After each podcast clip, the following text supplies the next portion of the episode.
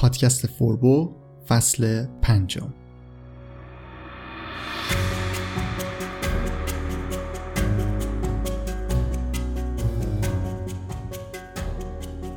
اگر شما یک مهارتی رو بلدید و دارید باش کار می‌کنید یکی دیگه هم می‌تونه بره اون مهارت رو یاد بگیره و همون کار شما رو بکنه. چیزی که باعث میشه شما از یک آدم دیگه متمایز بشید و توی کارتون جلو بزنید صرفا به سطح مهارت‌های تخصصیتون مربوط نمیشه. توی فصل پنجم پادکست فوربو می‌خوایم مهارت‌های نرم رو بررسی کنیم. مهارت‌هایی که توی کار به کمک می‌کنن تا رشد و پیشرفت رو زودتر ببینیم. من رضا توکلیم و مرسی که به این پادکست گوش می‌کنید. برای اطلاع از هر چیزی که به فوربو مربوط میشه می‌تونید به forbodm.com سر بزنید. فصل پنجم مهارت های نرم.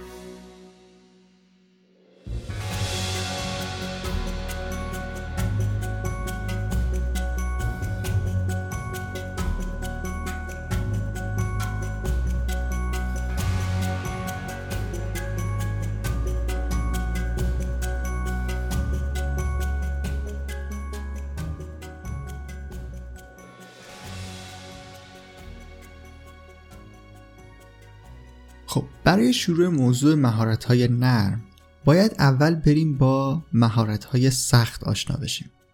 توی یه دسته‌بندی کلی ما دو جور مهارت داریم. مهارت های اول مهارت هایی هستن که به اونا مهارت های سخت یا hard skill میگن که می‌تونیم بهشون مهارت های تکنیکی یا فنی هم بگیم. حالا hard skill ها چی مهارت های سخت یا همون hard skill ها پیش نیازهای انواع کارها هستند. شما برای اینکه بتونید یه کاری رو انجام بدید برای اینکه اصلا توانایی انجامش رو داشته باشید باید حداقل یک مهارت رو توی اون حوزه بلد باشید اون مهارت اصلی یا مهارت های اصلی که توی انجام دادن یک کار شما باید بلدشون باشید رو می‌تونیم به اسم مهارت های سخت معرفی کنیم فرض کنید شما عکاسی می‌کنید و بهتون میگن عکاس. شما باید چه کاری رو حتما بلد باشید تا بهتون بگن عکاس؟ فکر بکنید بهش. کار کردن با دوربین می‌تونه اون مهارت اصلی کار عکاسی باشه. یعنی کسی که نتونه با دوربین کار کنه نتونه آیتم های فنی اون رو تنظیم کنه نمی‌تونه عکاس هم باشه. پس توی شغلی مثل عکاسی کار کردن با دوربین یه مهارت سخت یا hard skill حساب میشه. همونطور که توی تعریف اولم اشاره کردم که گفتم حداقل یه مهارت باید این رو هم بگم که توی کارهای مختلف ممکنه چندین مهارت سخت مورد نیاز ما باشه. مثلا توی همین مثال عکاسی طبیعتا مهارت های دیگه هم لازمه. مثلا اصول تصویربرداری، کادربندی، رنگ شناسی، edit عکس و چیزهای دیگه. اینا میشن مهارت های سخت. یه ویژگی مهمی که مهارت های سخت دارن اینه که ما می‌تونیم اونا رو راحت یاد بگیریم. الان کاری به پیچیده بودن بعضی از مهارت ها ندارم. اینکه بگیم این کار خیلی سخته و این حرفا. منظورم اینه که ما می‌تونیم بریم مهارت های سخت رو توی یه مسیر آموزشی مشخص یاد بگیریم. مثلا توی مدرسه و دانشگاه ممکنه مهارت های سخت رو یاد بگیریم. یا توی یه دوره آموزشی یه کارگاهی جای شرکت بکنیم و با مهارت های اصلی یه کاری که همون هارد اسکیل ها هستن آشنا بشیم. اتفاقا برای مهارت های سخت معمولا آدما دنبال مدرک هم هستن. یعنی می‌خوان یه جایی اونا رو تایید کنه که این کار رو یاد گرفتن و می‌تونن انجامش بدن. یه ویژگی دیگه مهارت های سخت اینه که معمولا قابل اندازه گیری یعنی شما وقتی یه کاری رو بلدید از روی خروجی کارتون میشه به نوعی مهارت شما رو اندازه گیری کرد و مثلا بهش رتبه داد. منظورم اینه که در مقایسه با یه آدم دیگه میشه متوجه شد که شما بهتر اون کار رو انجام می‌دید یا نه.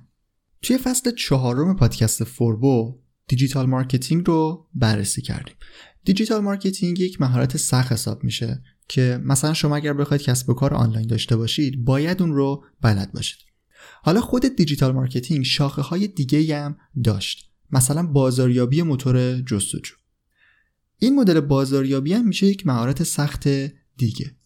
حالا اینکه میگم مهارت سخت قابل اندازه‌گیریه یعنی اینکه مثلا شما اگر مهارت بازاریابی موتور جستجو رو بلد باشید و بتونید با بهینه سازی کلمه های کلیدی یه سایتی رو توی یه کلمه توی گوگل بیارید بالا میشه نتیجه کار رو قشنگ اندازه گیری کرد. شما میگید این مهارت رو دارید. یکی دیگه هم ادعا می‌کنه که این مهارت رو داره. میشه رفت بررسی کرد و متوجه شد که آیا شما بهتر کار بهینه سازی یا به صورت کلی همون بازاریابی موتور جستجو رو انجام دادید یا اون آدم دیگه. اگر کلمه شما رتبه بهتری داشت می‌تونیم بگیم شما این مهارت رو بهتر بلد بودید. پس اینطوری میشه خروجی کار رو اندازه گیری کرد. الان مثال آنلاین زدم که یکم ربط بدم موضوع رو به چیزایی که قبلا توی پادکست گفتیم. ولی بازم توی همه کارها میشه مثال اینطوری زد. دو نفر که ویالون هم می‌زنن میشه به ساز زدنشون نگاه کرد یعنی گوش کرد در واقع و متوجه شد اونی که با ساز زدنش صدای آهنگ قشنگتری رو به گوش میرسونه یا خطای کمتری داره بهتر ساز می‌زنه و مهارت نواختن ویالون رو بهتر بلده یه جنبندی بکنیم. گفتم که مهارت سخت اون مهارت اصلی و پیش نیاز کارها هستن. یعنی اگر بخواد یه کاری رو انجام بدید دونستن اونا لازمه. بعد اینکه میشه رفت این مهارت ها رو یاد گرفت. یعنی معمولا یک مسیر آموزشی مشخصی برای اونا از قبل آماده شده. حالا چه توی مدرسه و دانشگاه چه توی دوره هایی که جاهای مختلف برگزار می‌کنن.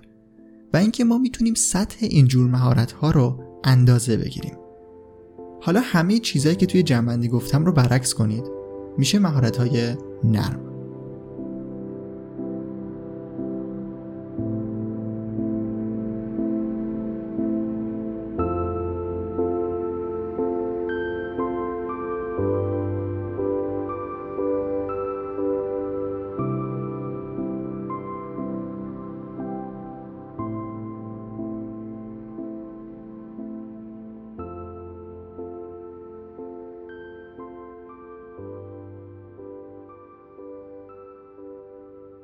مهارت های نرم یا سافت اسکیل ها مهارت هایی هستند که برای انجام دادن کارها الزامی نیستن.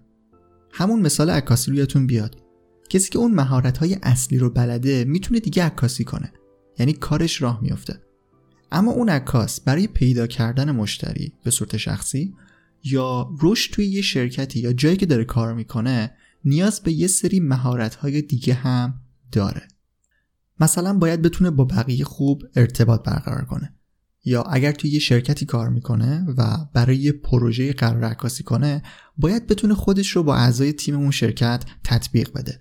یعنی مثلا بدون اهداف اون تیم از پروژه عکاسی چیه چی رو می‌خوان نشون بدن برنامهشون چیه و این حرفا. یا با طراح گرافیکی که مثلا بعدا قرار از اون عکس‌ها توی بنرهای تبلیغاتی استفاده کنه باید کار گروهی انجام بده. اگر به اختلاف نظری خوردن باید بتونه اون رو مدیریت و حلش کنه. همه این مثال هایی که برای عکاس زدم خارج از اون مهارت اصلی یا مهارت سخت عکاسی بود. هارد اسکیل عکاسی اون تکنیک عکس گرفتن با دوربینه اما وقتی میاییم وسط کار یه سری مهارت های دیگه هم غیر مستقیم روی کیفیت کارمون تاثیر می‌ذارن. مهارت های نرم می‌تونن عامل موفقیت ما توی کارها باشن. همونطور که گفتم مهارت های سخت رو میشه رفت یاد گرفت. و اگر شما رفتید کاری رو یاد گرفتید یکی دیگه هم می‌تونه بره اون رو یاد بگیره. اما اینکه بعدا بتونید خوب از اون مهارت استفاده کنید و باش کار کنید یا به واسطه اون توی شرکتی استخدام بشید و بعدا انتظار رشد داشته باشید این مسیر رشد صرفا به مهارت های سخت شما ارتباط نداره. و اتفاقا توانایی شما در مهارت های نرمه که می‌تونه عامل گذار باشه. اکثر مهارت های نرم توی مدرسه و دانشگاه آموزش داده نمیشن و خیلی از مهارت های نرم تجربی به دست میان و در طول زمان می‌تونیم روی اونا کار کنیم و تقویتشون کنیم. و باز هم برعکس مهارت های سخت به راحتی قابل اندازگیری نیستن و متر و معیار مشخصی رو نمیشه براشون در نظر گرفت. شما زمانی که مثلا بخواید یک کسب و کار اینترنتی راه اندازی کنید نیاز به مهارت های سخت مرتبط با digital marketing دارید. اما فقط با یه سری اطلاعات فنی نمیشه کسب و کار رو مدیریت کرد. خیلی از کسب و کارهای اینترنتی و استارتاپ ها چند تا بنیانگذار یا co-founder دارن. معمولا هم بنیانگذارهای کسب و کار سعی می‌کنن همدیگر رو تکمیل کنن. یکی مثلا بیشتر فنیه میره سراغ سایت و اپلیکیشن. یکی ارتباطات بلده و مثلا میره دنبال مذاکره و جذب سرمایه و این داستانا. می‌خوام بگم که مهارت های سخت و مهارت های نرم دو تا چیز در مقابل هم نیستن. اگر بینشون یه ورسس بذاریم و بخوایم ارزش گذاریشون کنیم درست نیست. این دو مدل مهارت مکمل هم دیگن. و اگر دنبال رشد هستیم دنبال پیشرفت هستیم باید به هر دوتای اونا اهمیت بدیم. یه نکته جالبی هم که هست اینه که تقریبا همه مهارت های نرم توی همه شغلا و کارها استفاده میشه و مورد نیازه. ما مهارت های سخت رو برای یه کار مشخص یاد می‌گیریم دیگه. یعنی اگر فیلد کاریمون رو عوض کنیم اون مهارت برامون عملا expire میشه و میره کنار و باید یک مهارت دیگر رو یاد بگیریم و اون مهارت رو جایگزینش کنیم. ولی مهارت های نرم اینطوری نیستن. بازم میگم تقریبا توی همه کارها به همه اونا نیازه و فقط کم و زیاد داره. یه جا بیشتر از بعضیشون استفاده می‌کنیم یه جا کمتر. توی مثال عکاسی که اول این بخش زدم چند تا از مهارت های نرم رو معرفی کردم. اما الان بریم یکم دقیق تر با انواع مهارت های نرم آشنا بشیم.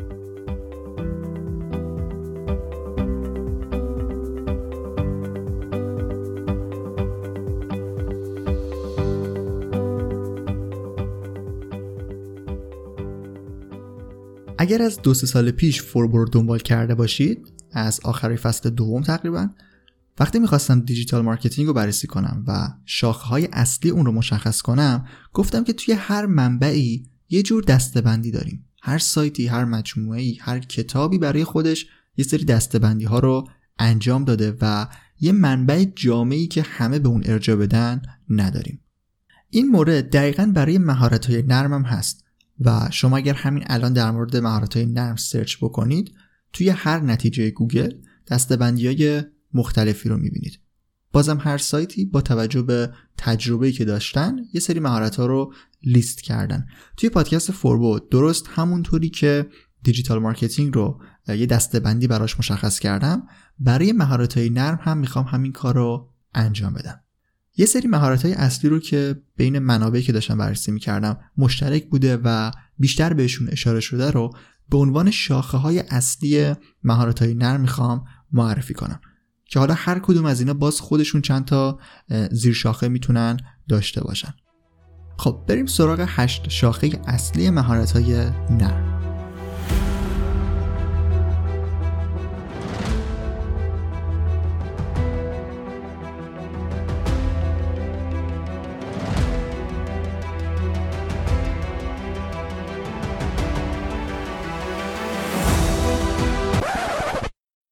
خودمدیریتی مدیریت زمان.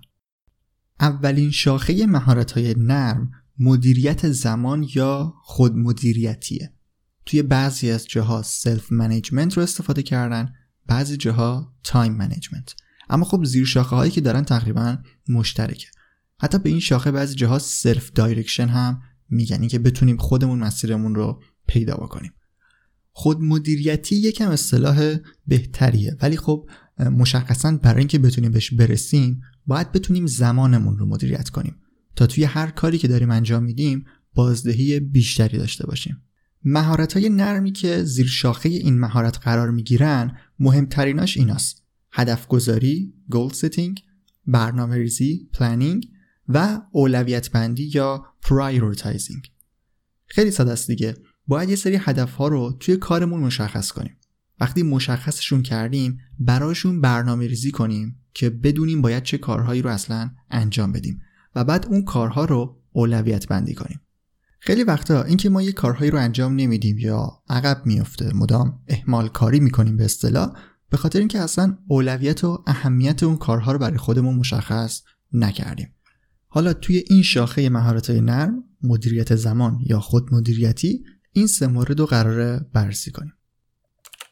ارتباطات. ارتباطات یا کامیونیکیشن یکی از مهمترین مهارت های نرمه که دیگه تقریبا توی همه کارها و تخصصها به درد می‌خوره. فکر نکنم کسی مخالفتی در این مورد داشته باشه. اگر بتونیم با بقیه درست ارتباط برقرار کنیم خیلی از کارامون سریعتر پیش میره. توی این شاخه مهارت زیر شاخه هایی مثل توانایی صحبت کردن در جمع رو داریم. Public speaking. مهارت های ارتباط کلامی و نوشتاری رو داریم. Verbal and written communication. مهارت قصه یا storytelling و ارائه کردن یا همون پرزنت کردن کارمون رو هم داریم. اینا زیر شاخه هایی هستن که توی مهارت نرم ارتباطات باید حواسمون بهشون باشه. مهارت های میان فردی سومین شاخه مهارت های نرم مهارت های interpersonal هستن. مهارت هایی که به فارسی میان فردی یا بین فردی ترجمه شدن. سوالی که شاید پیش بیاد اینه که مگه ارتباطات هم یک مهارت بین آدم ها نیست؟ مگه نمی‌تونه جز همین interpersonal ها باشه در واقع؟ جوابش اینه که نه.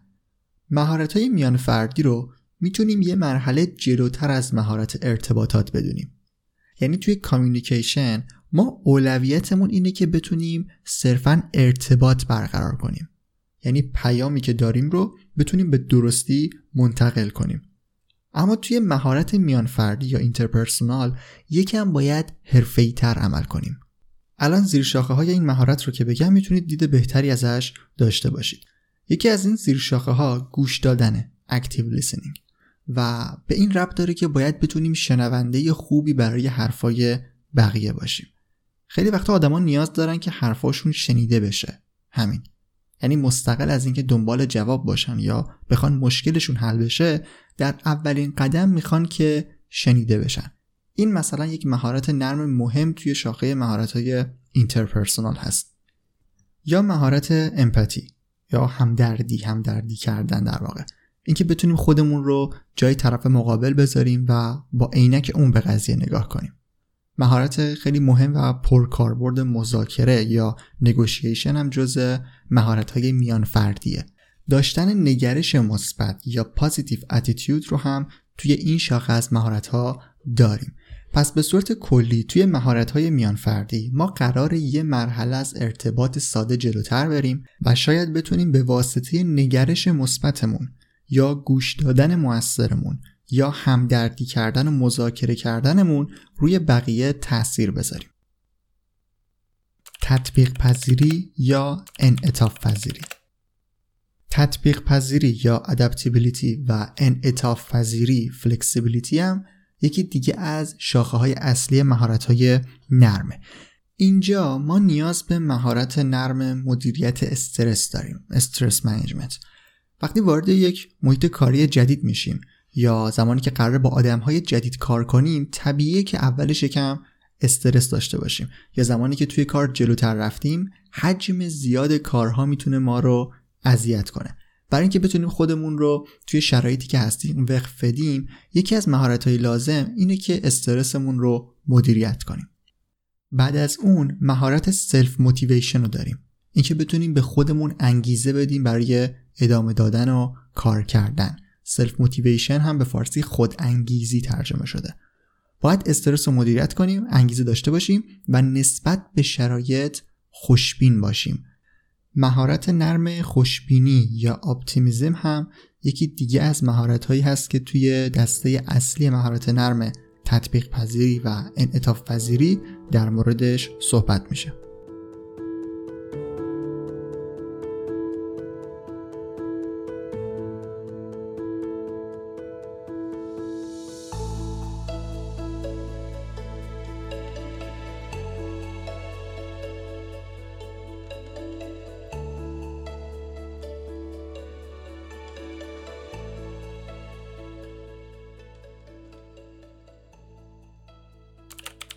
حل مسئله.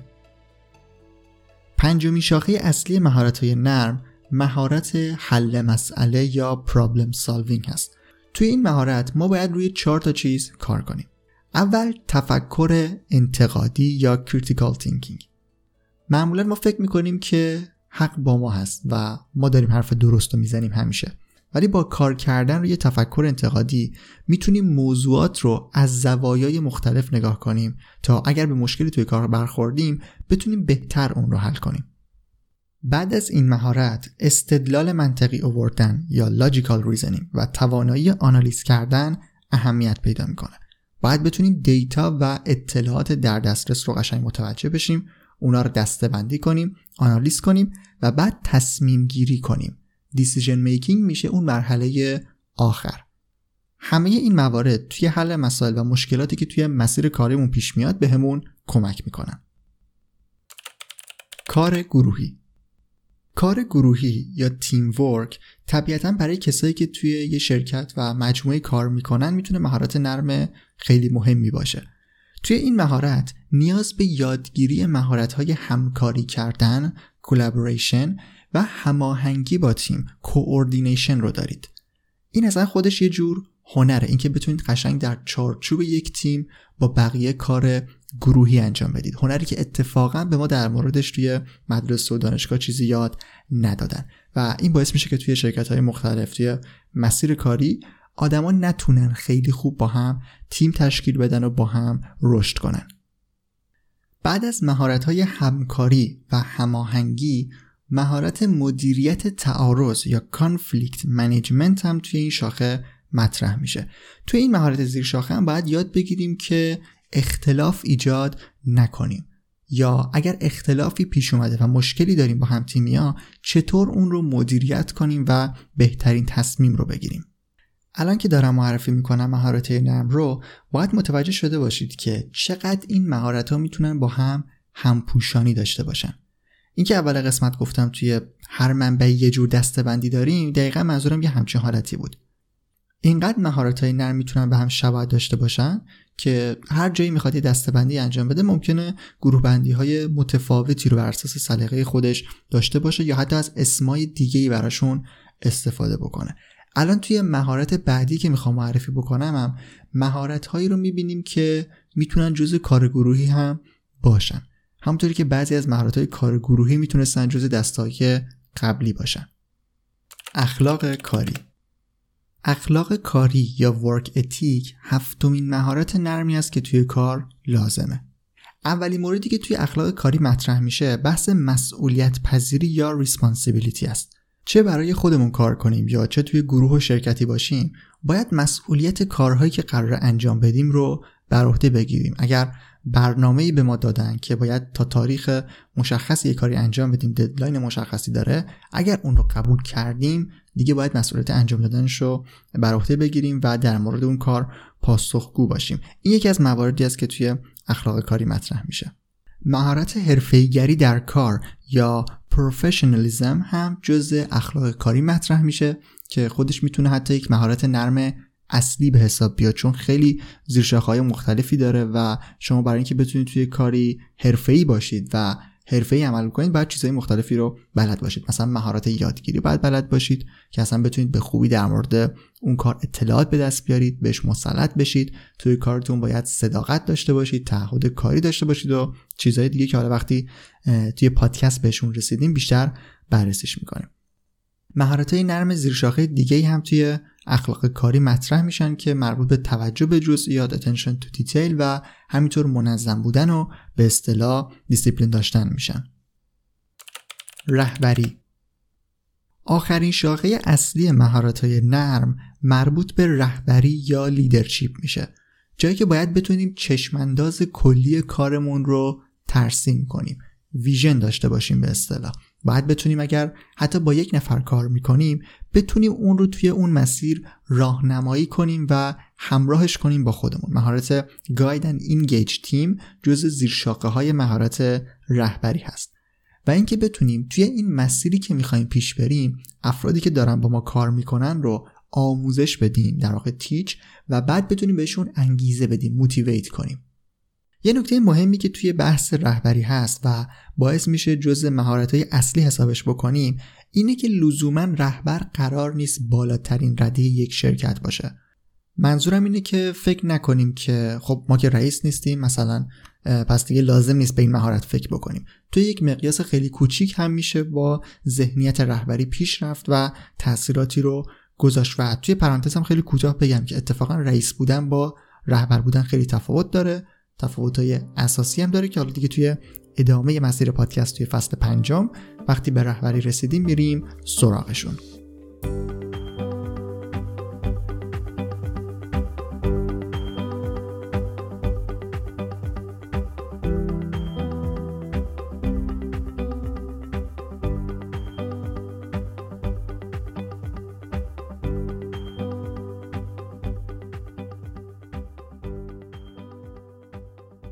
خب یه دور خیلی سریع همه مهارت های نرم رو معرفی کردم.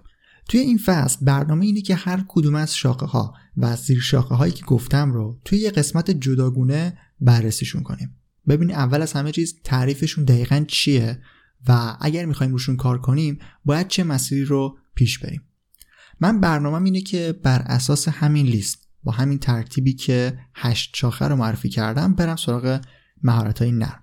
اما اگر فکر می‌کنید مثلا یک شاخه مهمتره یا دوست دارید زودتر در موردش توی پادکست صحبت بشه حتما به هم بگید توی کامنت ها اگرم مهارتی هست که من بهش اشاره نکردم و فکر می‌کنید خوبه که کنار این مهارت ها قرار بگیره بازم بگید که بررسیش بکنم.